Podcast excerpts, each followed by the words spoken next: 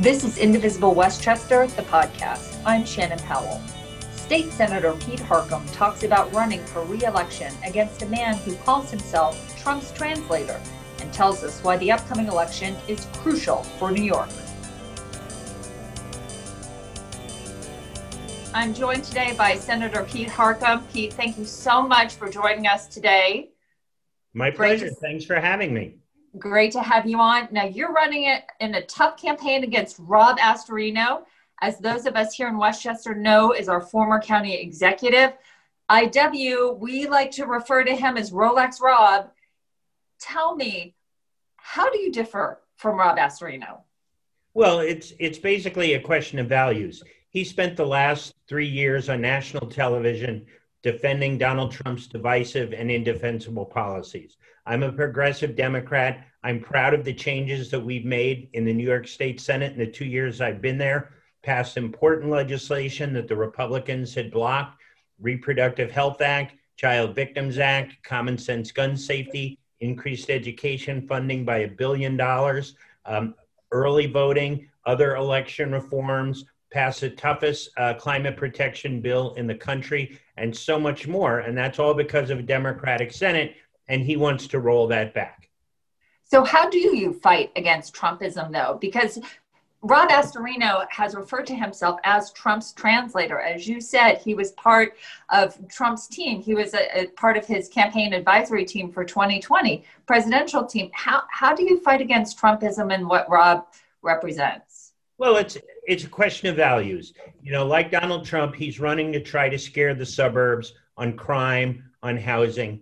And and you know, we tell a much different story. The reason we're safe in the suburbs is not because of aggressive policing against minority communities. We're safe in the suburbs because of good schools, great community organizations, access to world-class health care, good jobs, good transportation. And yes, policing plays a role. So they're trying to scare people.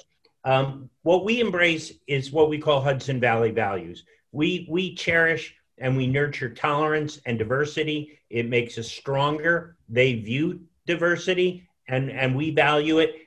And the people of the Hudson Valley showed that in the last election, that they're better than this. And, and that's what we're that's what we're all about.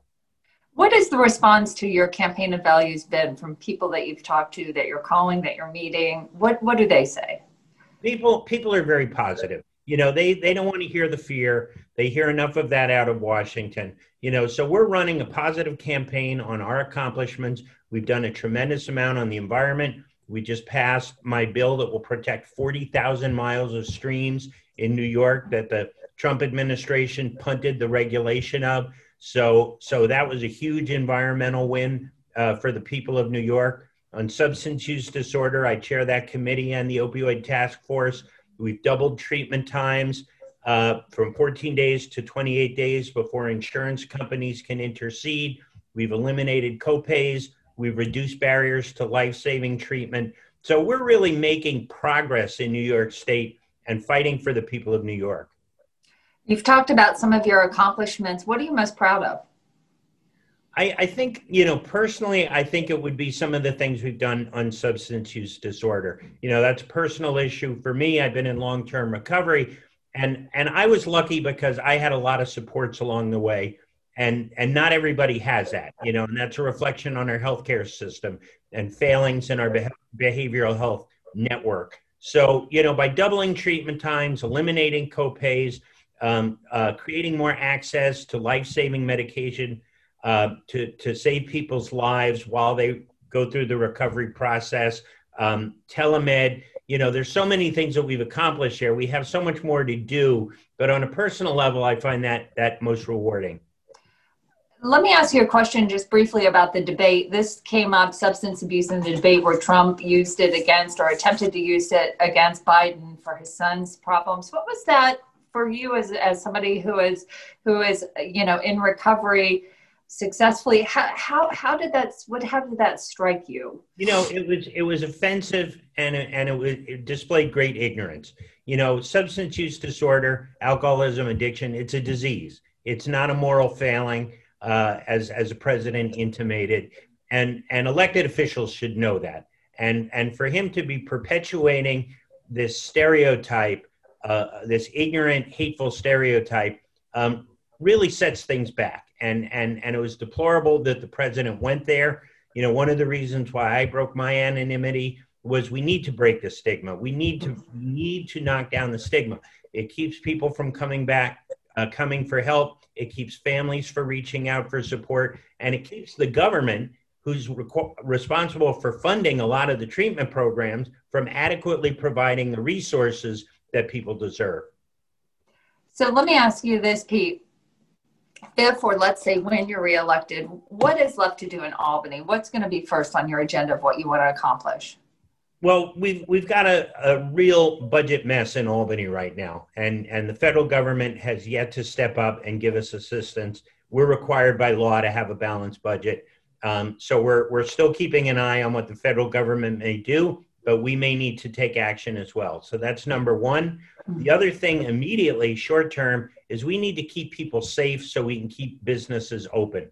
You know, our small businesses have been decimated by COVID we still have high unemployment here in the Hudson Valley. And the way we get through this is to keep people healthy so we can keep the economy open. And then we need to start reinvesting in our infrastructure to start building back, helping our downtown main streets, our small businesses on Main Street, and then really focus on clean energy jobs, which until uh, before the pandemic for the last several years had been the fastest sector of job creation in New York State.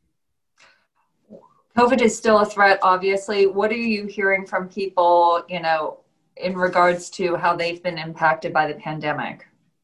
Well, obviously, it's been very challenging for families. You know, you yourself said you've got someone, you know, doing doing Zoom schooling as as we're speaking. A um, couple of couple of the people on my staff are parents, so they've been mm-hmm. trying to juggle work and and schooling. Uh, parents are nervous about kids going back to school teachers are, are nervous about being in school, and superintendents and, and administrators are wondering how they're going to pay for all of the safety improvements that they were required to make to open schools safely. So that's a big part of it. And then with with with so many people commingling again, how do we stay safe? We see the numbers ticking up in New York City, over in Rockland County. We're kind of surrounded in the country by by increasing cases. So it's so important, and we constantly stress this to constituents. You know, let's not get complacent. Masks, socially distance, hand washing, don't gather inside. Um, you know, small gatherings outside. Let's really be careful and stay safe because we've got a combination of flu season and COVID season coming. And, and it's going to be a while till we have a safe vaccine, in spite of what the president says. So until we get everybody vaccinated, and that's going to take a while. We we need to be vigilant. How has the pandemic affected how you're running the campaign? How is it different this time than it was two years ago? That's a, that's a great question. You know, at the end of the day, it's still about contacting voters, but we have to do it differently. When when I first ran, we had an army of volunteers knocking on doors, and we're not knocking on doors out of respect both for the people who live uh, in in their communities and for our volunteers. We don't expose volunteers, so we're touching voters differently via via uh, phone bank. Um, we were making thousands and thousands and thousands of phone calls and via text. So those are the two ways who we're now personally touching voters, whereas in the past we could do more by door. So the most important question how can people help if they're listening to this podcast they're like oh my gosh i want to help pete he needs to go back to albany what can they do Thank you. That's a good question. There are a lot of things people can do. I think the most important thing is to help us with phone banks. We do them every day of the week. They're fun. We do them by Zoom. So you get the camaraderie of a phone bank and the technical support, but you can sit home in your pajamas and make the call. So that's a good thing. People can write postcards. We can get you cards. We can get you scripts. People can write letters to the editor. Again, we can get people copy points or they can write their own letter to their own local paper um, or they can text. You know, it, not everybody is into phone calls. Some people are into writing. Texting is another thing, particularly if there are young people in your house who want to get involved. Texting is a great way to get folks involved. So they can call um, my campaign manager, who's Aiden Bodie, at 845 519 0067.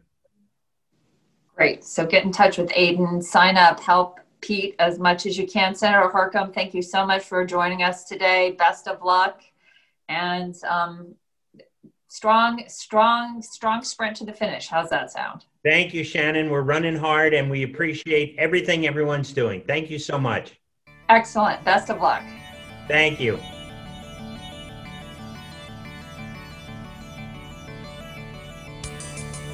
Thanks for listening to Indivisible Westchester, the podcast, member of the Demcast Network. Check us out on Facebook, Instagram, Twitter, and on our website at indivisiblewestchester.org. Take care and keep on resisting.